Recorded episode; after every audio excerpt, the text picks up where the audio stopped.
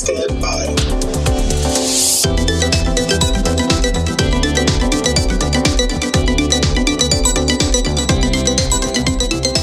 Welcome back to the Science Night Podcast. I am James, and with me, as always, is Steffi Hey, and Jason. Hello.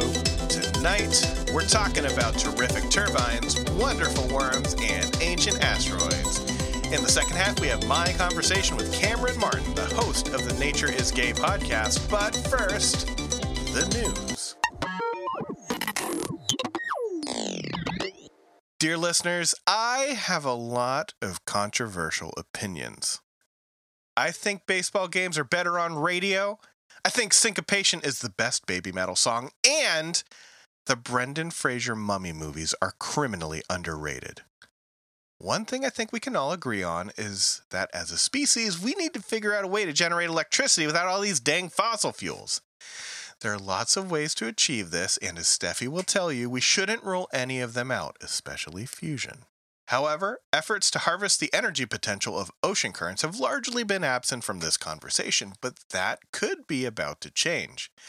A team from IHI Industries, whose corporate slogan is Hi IHI, has just completed a three and a half year field test of their 300 ton prototype ocean turbine off the coast of southwestern Japan. There's still a long way to go with this, but the early results are promising in what could be an important addition to future energy production efforts.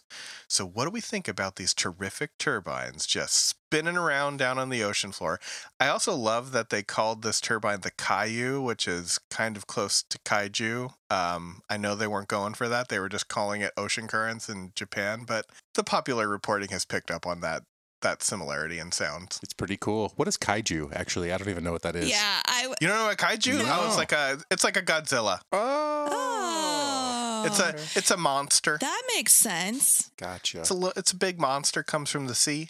I mean, this is basically what they're sounds like they're trying to do: suspend this this big monster of a turbine in Mhm. the ocean to harness the energy of the currents. And one of the things I was kind of struck by is the like the 330 ton turbine they just used was like the baby version, right? Yeah, yeah. Right. They were Uh, s- this was this was the field test.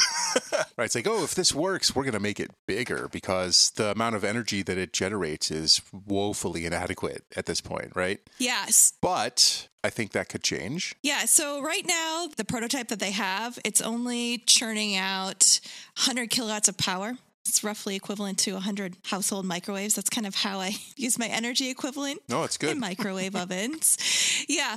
So they're looking at scaling up this demo with maybe 20 meter long turbines to generate two megawatts. But this is just proof of principle right now. Japan has a lot of coastline, which this article points out. I didn't know if you knew, but uh, according to this article, Japan has a lot of coastline, and it has challenging terrain that makes other renewables pretty hard to do. So they can just kind of like fill the ocean currents with these turbines, and they estimate that if all of this works well, if all of this works, they could generate up to the amount that they are currently generating with the combination of nuclear uh, nuclear power plants and fossil fuels. I love how this article talks about how the Japanese public has kind of soured on nuclear power. I wonder why. Right. After meltdowns, right? I mean, I get it. I understand. Um, I think what's exciting, though, is that they're going to potentially unleash a tidal wave of tidal power if this comes to fruition. And that's pretty cool. I just cannot put my mind around why we haven't explored this much. I mean, we've already talked about water powered energy for a long time, right? I mean, mills exist and they have for a very long time. You know, hydroelectric dams are part of our energy infrastructure in this country. So why haven't we spent the time trying to figure this problem out the way that we have other problems? if we're taking a US perspective, right, we have a lot of cheap energy that relatively cheap if you're burning things that's readily available. So you go to that first. If you want to develop a new form of energy, um, something that's cleaner and better for the environment, it takes investment. That has historically, at least at the foundation level, has been by the government. And there's so many other investments that they're doing in science, and it takes a long time if you're just relying on the government. But we have so much land in the US that you can use for solar energy and wind. That's why we haven't invested it. That's why I like how Japan's looking at, hey, we can't just use what everyone else is using. Mm-hmm. What do we have that's unique to our country and available um, that we can really tap into? And so I think this is very interesting approach.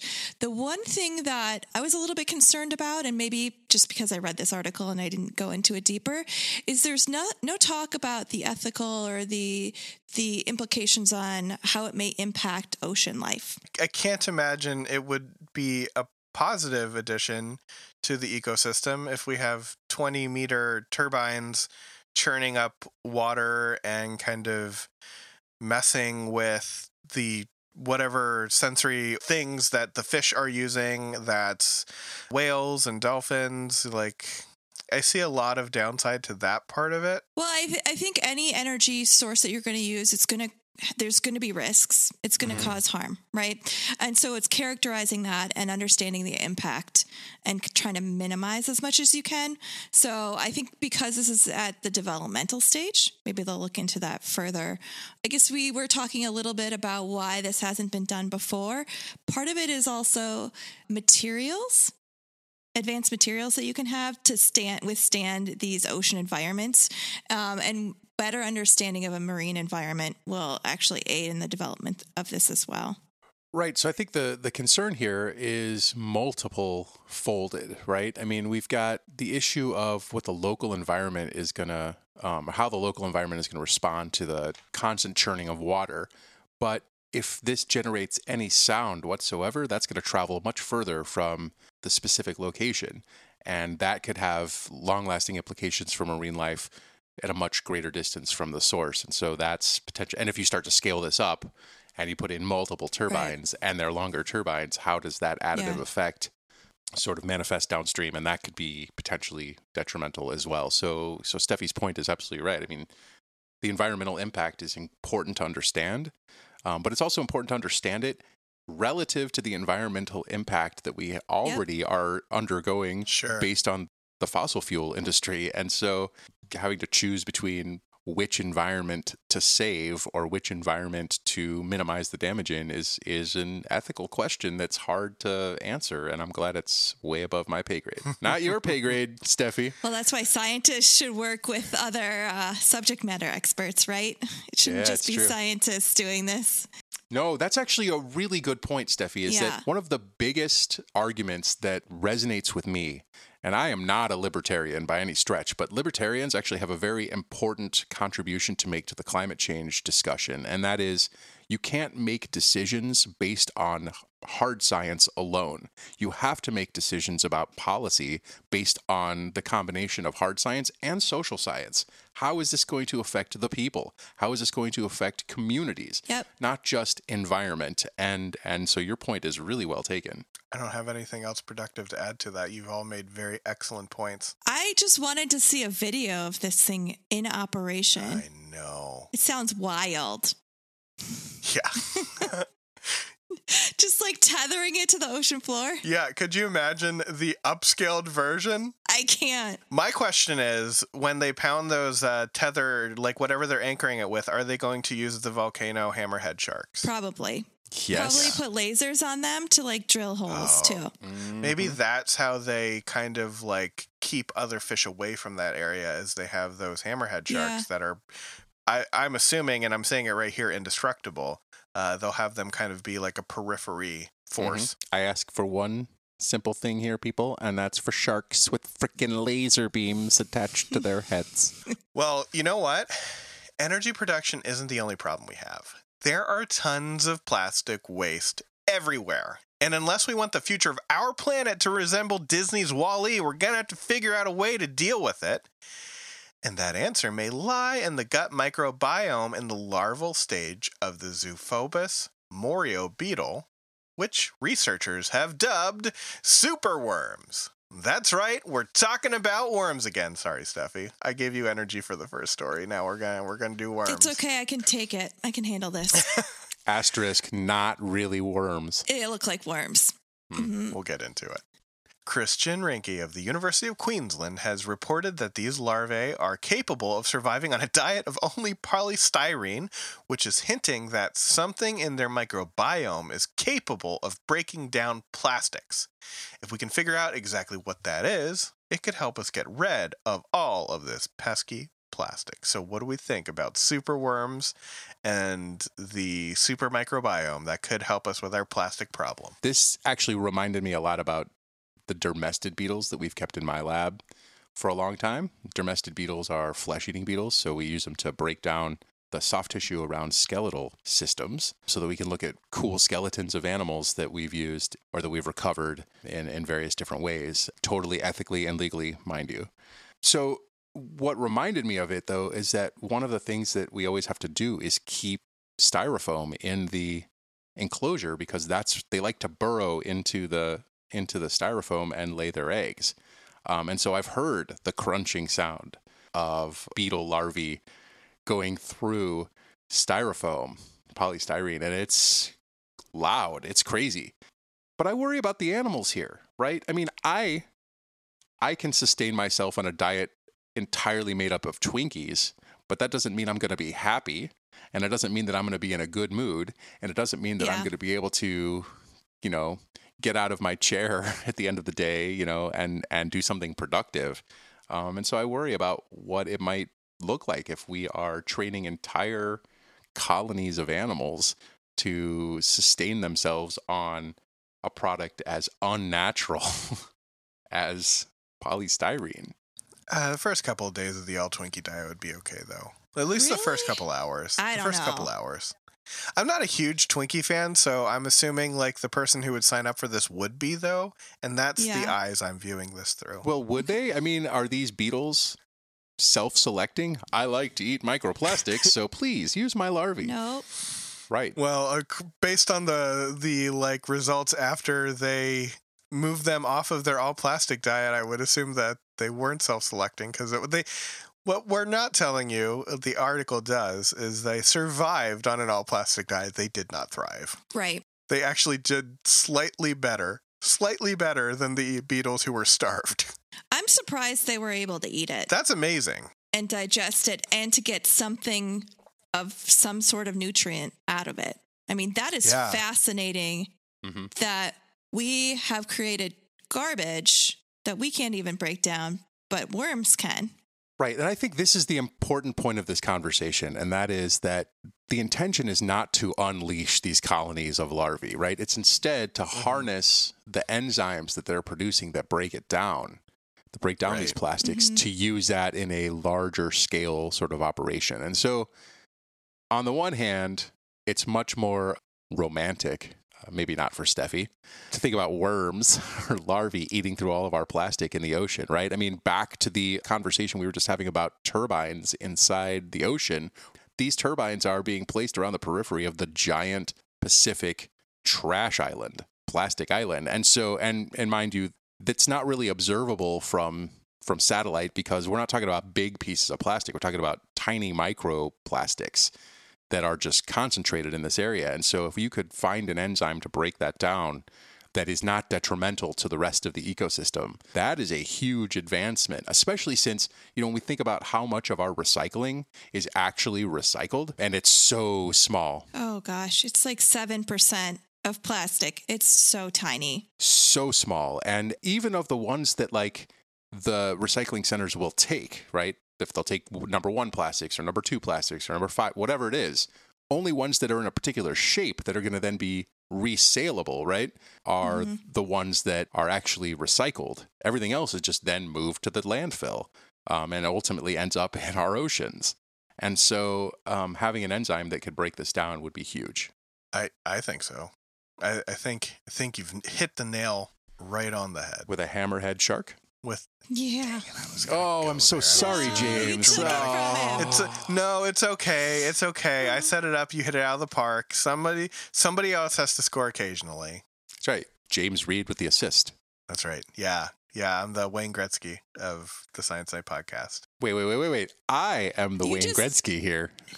No, you had a lot of assist. Uh, I'm so I'm the Rangers Wayne Gretzky. Okay, okay. You can be the Oilers Wayne Gretzky. Right. I'd like to be the Blues Wayne, Wayne Gretzky just because like that was a really cool Did he time. play with the- he did in the Blues Did he history. play with the Blues? He did. Huh. Is this hockey? The more And you then know. there was baseball. Yeah, we're talking about talking about hockey, Oh. which uses plastic face shields. Perfect. Bringing it back.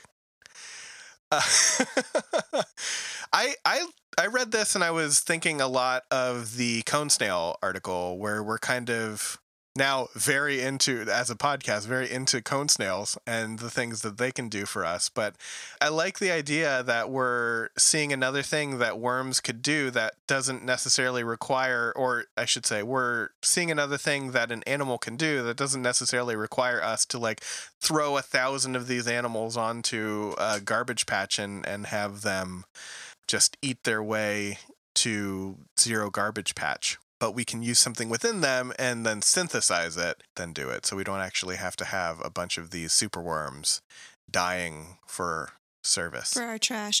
I want to know the origin story of this study. Like, how did they discover Yeah. that these worms were eating plastic? Like, that's amazing. Maybe that's what we do. We do the science night follow up and we send them a Twitter mention and hope for the best. It, it worked with Bea Ramiro. I'm just saying. Okay, there you go. Worked with Lee Berger too. Did work with Lee Berger. Mm-hmm. Just like Wayne Gretzky said, you miss 100% of the shots that you don't take. Right. Well done. Well done. He was the greatest for a reason, you know. So I want to tell you something. I love science. I made a whole podcast about how much I love it. What podcast is that? Yeah. History's B-sides. Oh, okay. You should all go listen to it.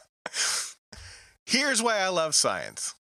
In 2014, the Japanese Aerospace Exploration Agency launched the Hayabusa 2 mission with the goal of landing a probe on an asteroid, collecting material from its surface, shooting a capsule full of said material back to Earth, finding it in the Australian outback, and then analyzing the material. And guess what? It all worked. It just all worked.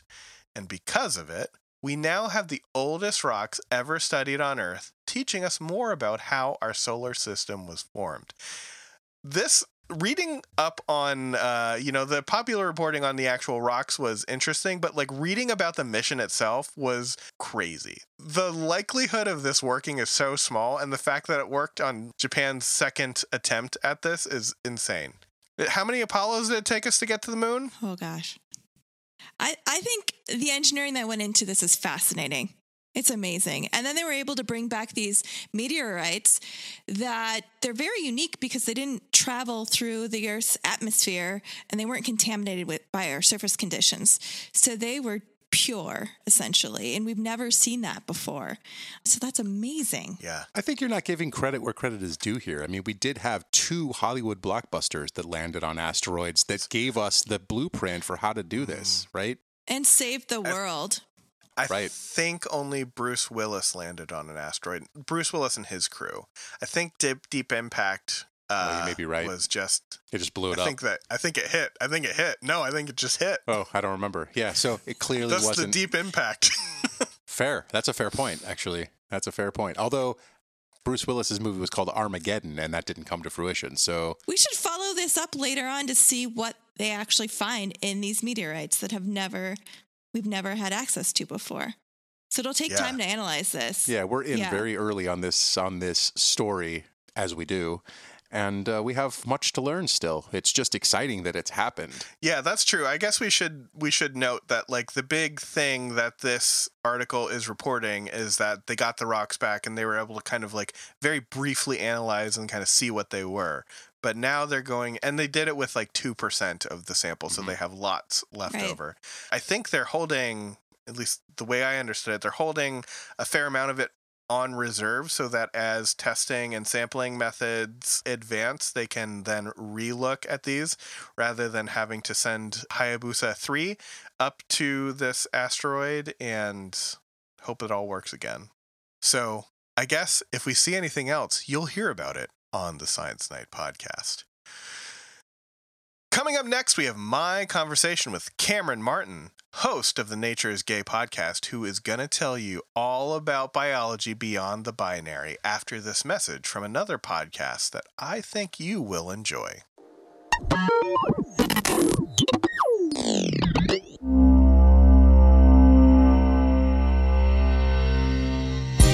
Nature, we're part of it.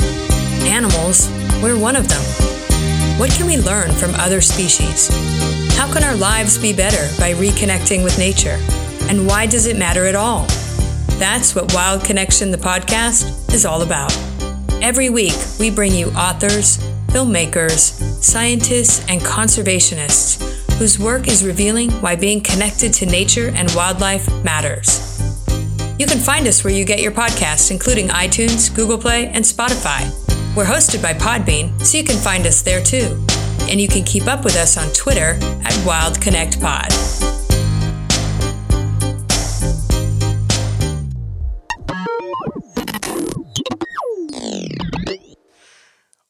Welcome back to the Science Night podcast. We are talking to Cameron Martin, and I'm going to pull back the curtain a little bit on what it is to be a podcaster. This is right now the third time we're trying to do this interview because of something I like to call things going wrong. Um, and it's all on my end. I'm not saying that our dear guest Cameron is at fault. I'm sure it's me some point. And if it's Who not, it- it's my it's it's me projecting onto you at this point. but our guest tonight is host is the host of the Nature is Gay podcast, Cameron Martin. Cameron, again, thank you so much for coming on the show. Thank you for having me through all of these trials and tribulations. Yeah, you know, by this point we're best friends. You know, we're we're we're we're starting a we're starting a how to not do good at recording podcast podcast. That's go- coming to the Wondery app soon. It'd be very unhelpful because it's just going to be a lot of fumbling around. Like, did that work? Did that work? I Maybe know, we do like a yeah, we do like a true crime podcast, but figuring out how we can be bad at recording audio. That's how we will soar to the top of the charts. Yeah. Oh, that could be it. The first like the first shitty audio prestige podcast. that could be our niche right there. That's a t-shirt. so anyway, uh Cameron, why don't you tell us a little bit about what you do? So, like you mentioned, I host a podcast called Nature is Gay, but in my real world job, I am a teaching assistant on a in a therapeutic farm school setting. So, it's a really really cool position that allows me to work with lots of different species. So, I get to work with camels and llamas and alpacas. I also get to work with several birds of prey and sheep and horses and we just got a porcupine sometimes i work in the garden with the plants like i get a lot of exposure there and it's been a really really cool experience Talk to me a little bit about what a therapeutic farm is cuz uh most of my time on a farm was the opposite of therapeutic as I was stacking hay bales up for extra money in the summer. well we do a lot of stacking of hay bales not necessarily with the, the students so it's a, a program for either students can either be residential or day students but they get recommended there from their school district and it's for students who may be like neurodiverse or have um, different diagnoses but for whatever reason they don't do well in like a traditional school setting. So then they get recommended to our facility and the therapeutic part comes in when they have a job that they might have to do on the farm or they are just feeling stressed that day and they can come hang out with one of the animals. They have classes in all of the areas. So they have horsemanship uh, wildlife and the livestock farm science classes and so i get to teach those classes if if like one of the teachers is out and i get to assist with those classes. So it's just kind of a really nice like open environment. The kids do their social work sessions there sometimes. It's a really interesting thing that i really wish that i had when i was a kid. The ability to just go visit a farm when i'm just feeling bummed out you know Yeah. cool. I really do love that in certain instances, you know, the American education system still has some room for improvement. But there are people and groups and areas that are trying new and interesting ways to get to people who just don't thrive in the traditional classroom setting. Um, you know, it seemed like when I was growing up in the 90s, the uh, best we had was try harder. What have you tried harder? yeah. Um, why don't you yeah. just uh, focus or like try applying yourself Yeah. Or sit in the corner. That was a fun one when I, Yeah. I was in the yeah it's it's like the things that I, I did get out of, of school, I know that a lot of my peers didn't, but now they've got different organizations. Like there's the Institute for Human Animal Interactions, and that's one that is really like promoting this positive animal human interaction aspect, especially in mm-hmm. you know schools, but in other ways too.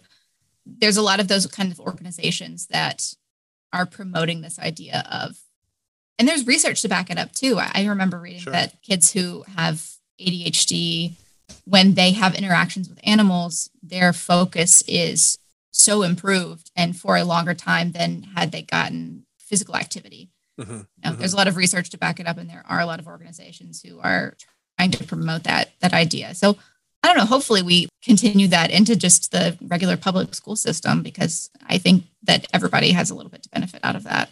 if you know we come away by, by showing that these kind of alternatives to standard classroom models are there and available and less kind of like stigmatized i think that's a good thing too i i don't have a good transition from your work with kids and farm animals to your work as a podcaster so we're going to do one of those really fun jarring transitions All right. because you are a podcaster as well, just like me, except you know, asterisks next to my my more recent podcasteries. But you're the host of the Nature is Gay podcast, and I absolutely love it. I am a subscriber, and all of you should do that as soon as this interview is over. Go over and click the follow, subscribe, whatever it is. Also, rate and review, and do it to us too. But I love this podcast because you are kind of shining a light on the fact that there is evidence of homosexuality, mating patterns outside of the standard binary that humans kind of think is the natural order. Well, some humans think is the natural order. And you're just kind of highlighting that the natural order is the opposite. There are different ways to think about sexuality and mating habits in non human species. And I think that's a really interesting take on this. So, what brought you to decide you wanted to do this podcast? in addition to the job that I do now, I have a background in doing wildlife research, and I've always really loved watching, you know, animal shows. I just saw something on Instagram about how it's been 20 years since Zoboomafoo ended. I used to love Zoboomafoo. I met Martin Kratt one time, and it was like Oh, the highlight of my young life.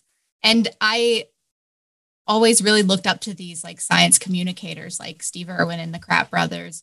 And as in my role as like teaching assistant, was recently doing some research for Pride Month into homosexuality in animals, just thinking like maybe I could turn into a lesson plan or turn it into a like bulletin board, something along those lines. And read this fact that 10% of all domesticated rams exhibit exclusive homosexual behavior.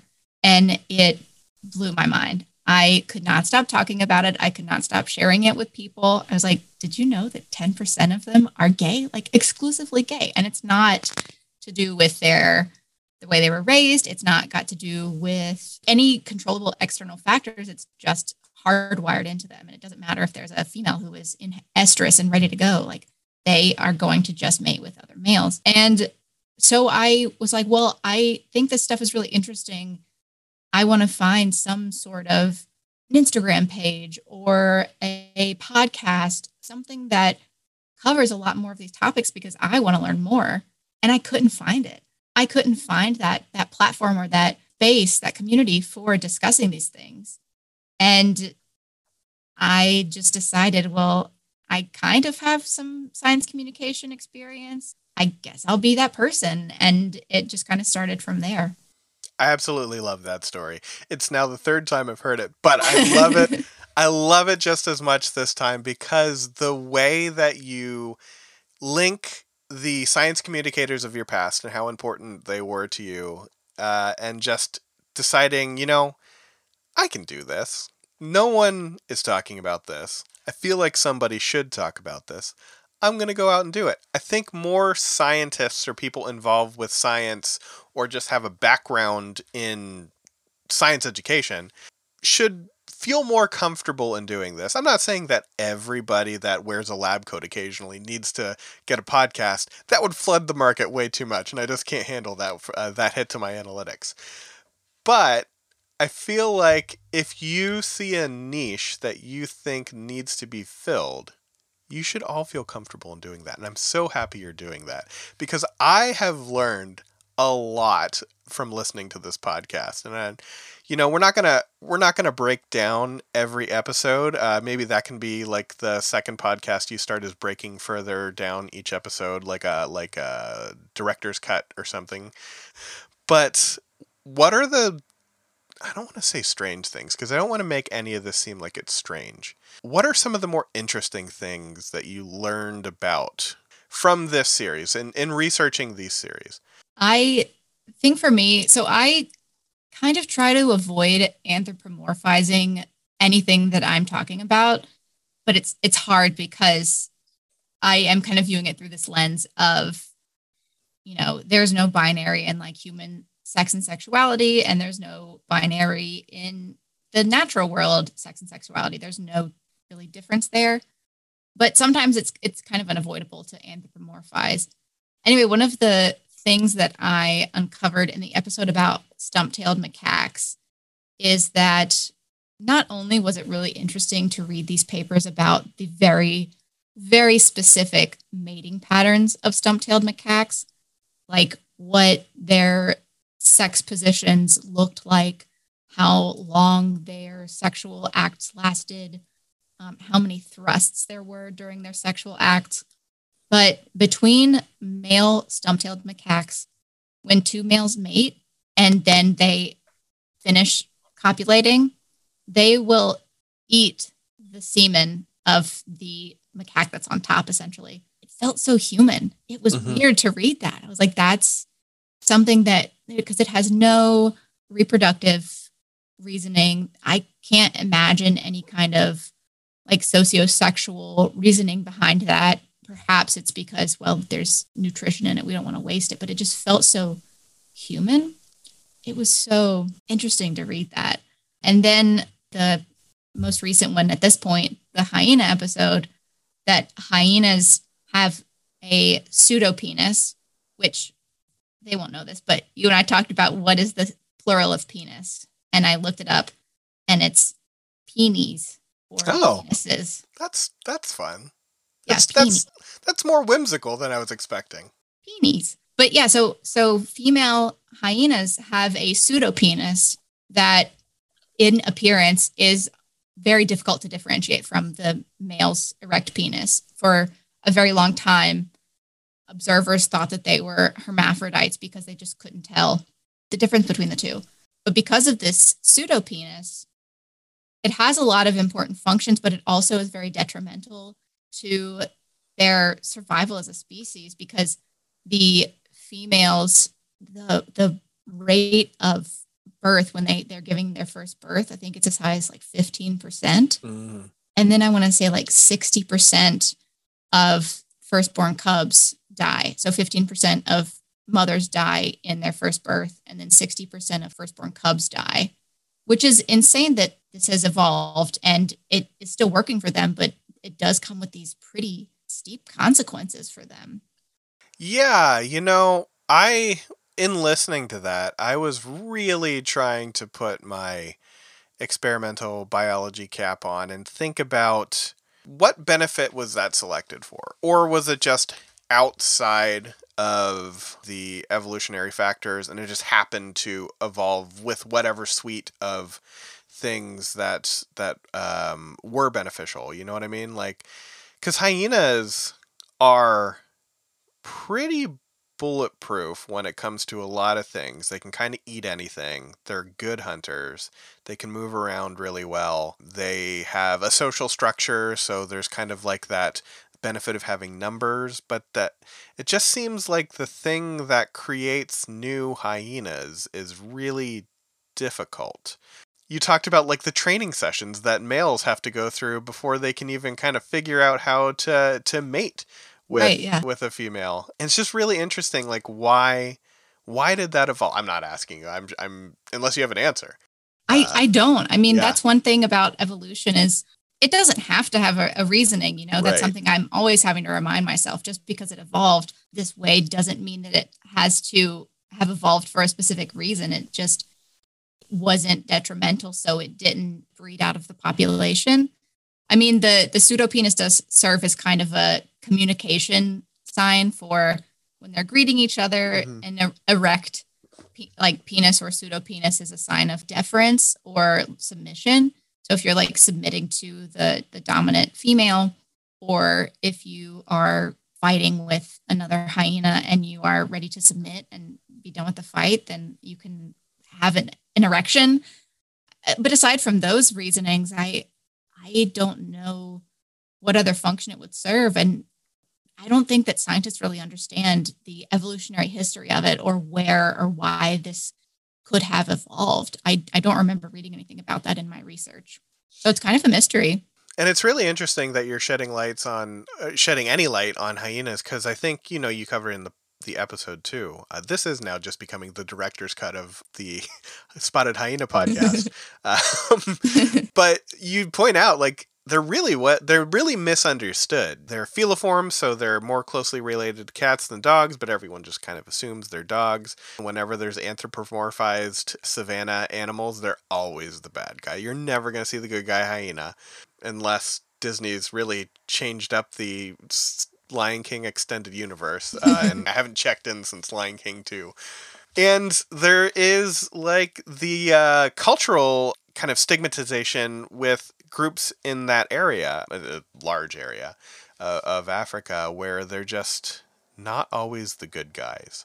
So it's it's really interesting that we're learning all these things about hyenas because I think maybe that's one of the reasons that they're not well studied is just it's like oh they're hyenas they're everywhere why would we study these things I don't Maybe know. maybe that's my next project. I did go to two years of film school, so maybe the next thing is oh a movie where the hyena is the yeah the protagonist. I think you just do a rip-off version of the Lion King but Yeah, have it be hyenas Exactly, reverse the roles, and really the lion is the bad guy. yeah They steal all the hyena's food.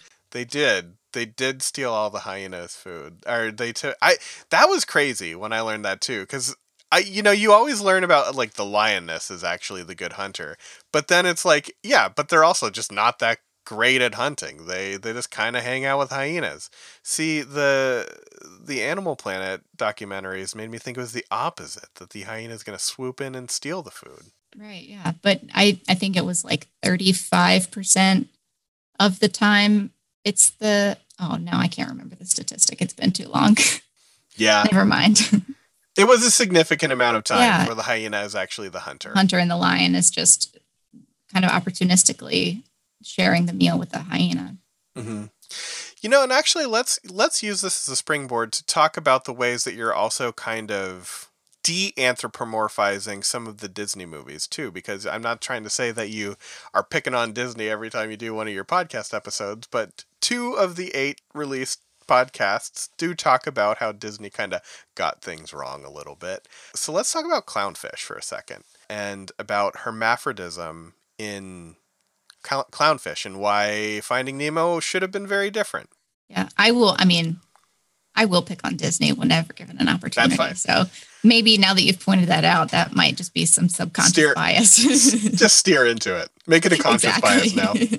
yeah, so clownfish are hermaphroditic, all, all species of clownfish. So they don't all look like the ones you see in pet stores, the the black and white and orange ones. But all species are hermaphroditic, and that means that essentially they have a social hierarchy where there is a top male and female who are the largest in the group, and then underneath are all males. So all clownfish are born male. And when the dominant female dies, the dominant male will change sexes and become the most dominant female, and the other clownfish will move up in the hierarchy. And that's because it's a lot more energy intensive to to produce eggs than it is to produce sperm. So having a very large fecund female makes a lot of sense because she can produce all the eggs and then the smaller males don't have to expend a lot of energy to fertilize them creating sperm. Mhm. But I mean if you think about Finding Nemo, that means that when in the beginning of the vid- of the movie, Nemo's mom Coral dies, then Marlin, his dad, unless there's some other clownfish in their group that we don't know about, Marlin would have become the female of the group, and Nemo would have moved up in the hierarchy and become Marlin's mate. I'm not like ragging on Disney for not Yeah. including that in the movie for obvious reasons, but it's Very it's different just- story. it's an yeah, it's an interesting way to think about it. It's an interesting take on that that dynamic. It would make it interesting. Yeah, maybe they'll get that in epi- in like three in the third one. There's two now, right? Maybe they'll do that and fi- maybe that'll be Finding Nemo three. Yeah, where Um, Nemo becomes the the female of the group. Mm-hmm. Yeah, when Marlin dies and he's like, well, uh, also there's no other clownfish in that universe, so No. uh, this is just an evolutionary dead end all over the place. Exactly. He would just be a lonely little clownfish wandering around. Yeah, but with a lot of heart Yes. and one A lot of spunk. yes, and one small fin. Oh man, wonderful stuff. So, I also want to talk about what are some of the below the surface goals you have for this podcast rather than just being a podcast that shows off really cool stuff. What are some of the things that you're trying to communicate as like the larger takeaway points with this podcast? I guess in my mind, first off, I'm really bad at setting goals, but I think what I'm kind of imagining is to have a space where people who are interested in these topics, but also people within like the LGBTQ community can come together and discuss these things without any sort of judgment and just normalize it and discuss these ideas and share them because that is really the heart of why I started this podcast is that these things that really, really interest me, I love sharing them with people. And when people enjoy them, I, I get so much out of that and that sharing of information. And that's kind of what I want to build is this community and this community feeling of being able to talk about these things. I really do think that is great. And, you know, one of the things that a lot of people don't learn about in biology is like a lot of stuff, at least in high school, is a lot of the stuff that has to do with biology, which is sex and death, because we get a little squeamish when we talk about those things, but that is all of evolution. I think too, a lot of these topics are very complex, and people tend to shy away from complex issues, especially when they relate to sex. With the episode that is coming out today, it will be out when this episode is published, but it's about plants and it's about tomatoes. And I remember learning about plants in college, and it was very straightforward and very simplistic. Mhm. And once I started digging into it, it is complex. Sex determination in plants is there is a lot of information out there, and there are so many different ways and types and reasons and hows and whys. And it's, I mean, that's part of it too, is that these are complex issues that people just don't want to touch. And Yeah. I don't want to shy away from that. I would love to yes and you like I did with the clownfish and the hyenas, but I I, I know that I grow plants and and I think I got the same series of like two to three lectures about plants when I was taking my last biology class too. We acknowledged that they existed and that they had chlorophyll instead of mitochondria and cell walls. And now I'm getting towards the end of what I know about plant biology. So I am super excited to listen to this podcast. I know what I'll be doing tomorrow. yeah, it's like the one complex thing you learn is, oh, well, not all berries are berries. And that's kind of the end. Again, after this podcast is over, go learn about sex and tomatoes. There, I give you a free title. You can you can just take that one. I think what I really love is you talked about building a community, and I could see somebody who is really questioning everything about themselves, especially young people who just don't have a lot of resources if they're questioning their sexuality, if they're questioning their gender identity, um, you know, anything along that journey. Just having any point of contact to kind of show you that this is the natural state. The thing that you are experiencing is the natural state in all of these species, and humanity is included with that. We as a species like to put ourselves above everything. We like to think of ourselves as the apex of all evolution rather than a portion of it. I love that your podcast is breaking down some of those walls. Yeah, I definitely think that, like I said, I don't want to shy too much away from anthropomorph- anthropomorphizing the things that we talk about because I don't want to remove us from nature, Mhm. right? I I want that to get in there and be sticky and like complicated because we are part of it. And if you are questioning who you are or trying to figure out who you are, what you want to be, like you are nature experiencing itself. Mhm. You know, you are part of this story, and there is no normal, and there is no like black and white. Like there's no binary. That's why, you know, I say the podcast goes beyond the binary because the binary doesn't exist. Instead of anthropomorphizing nature, we are putting nature and the natural cycles back into humanity. Um, and I think if you can achieve that goal, man, will we be better off because of it. The last thing I'm going to ask you for the third time is how can we follow you? How can we keep up with the things that you're doing?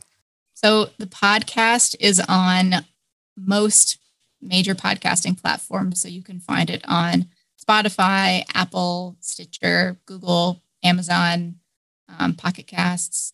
But we are also on Instagram at Nature is Gay Pod. And right now, that's all the social media that we have. It is a great show. Go out and listen to it. You're at the end of this episode, so you might as well just go right over the Nature is Gay, follow, rate it, review it, and listen to a bunch of episodes.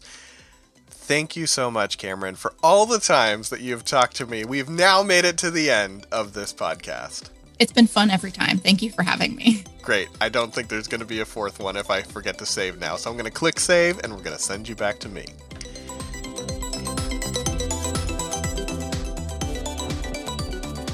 Thank you so much to Cameron for putting up with all the technical issues so that we could do this interview. It was challenging, to say the least. Be sure to subscribe to the Nature is Gay podcast and follow them on all of their social media. Well, you have come again to the end of another episode of the Science Night podcast, but we have lots more coming your way all summer. So be sure to follow us on social media. And if you want to follow me, I am at James underscore Reed three. I'm gonna be honest, it's a lot of real bad Phillies tweets right now, but we can all get through this summer of my discontent together. Steffi, where can everybody follow you? You can follow me on Twitter at Steffi Deem and Instagram at Starshippin. Jason, where can people find what you're talking about? You can find me on Twitter at OregonJM. I promise not to tweet about the Royals anymore this summer. I mean, I just read yesterday that if the Royals, who are the worst team in baseball, scored f- exactly five runs in every single one of their games, they would still be the 15th worst team in baseball. So I'm going to stop talking about them. For the best. Baseball's a disease, folks. I'm just telling you right now. I'm just going to talk about dogs and traveling Follow Steffi. and science. Sorry, not not no baseball. We'll, we'll retweet Steffi. Maybe the sausage race from the Brewers And game. Steffi Cakes. What about Steffi Cakes? you should Steffi talk more about them. Yeah, So follow Steffi to find out what that's all about. yeah. Send them to me. You can follow the podcast at Science Night One and be sure to visit our home on the web at scinight.com for links to all our other social media, past episodes, links to the stories that we talk about, and of course, our merch, including our sticker packs. Everything you need to support the show is in one convenient location, and it's at scinight.com. We will be back in two weeks with another episode, and until then, have a great night. The Science Night podcast is a proud member of the River Power Podcast Mill. To find out more about our shows, go to riverpower.xyz.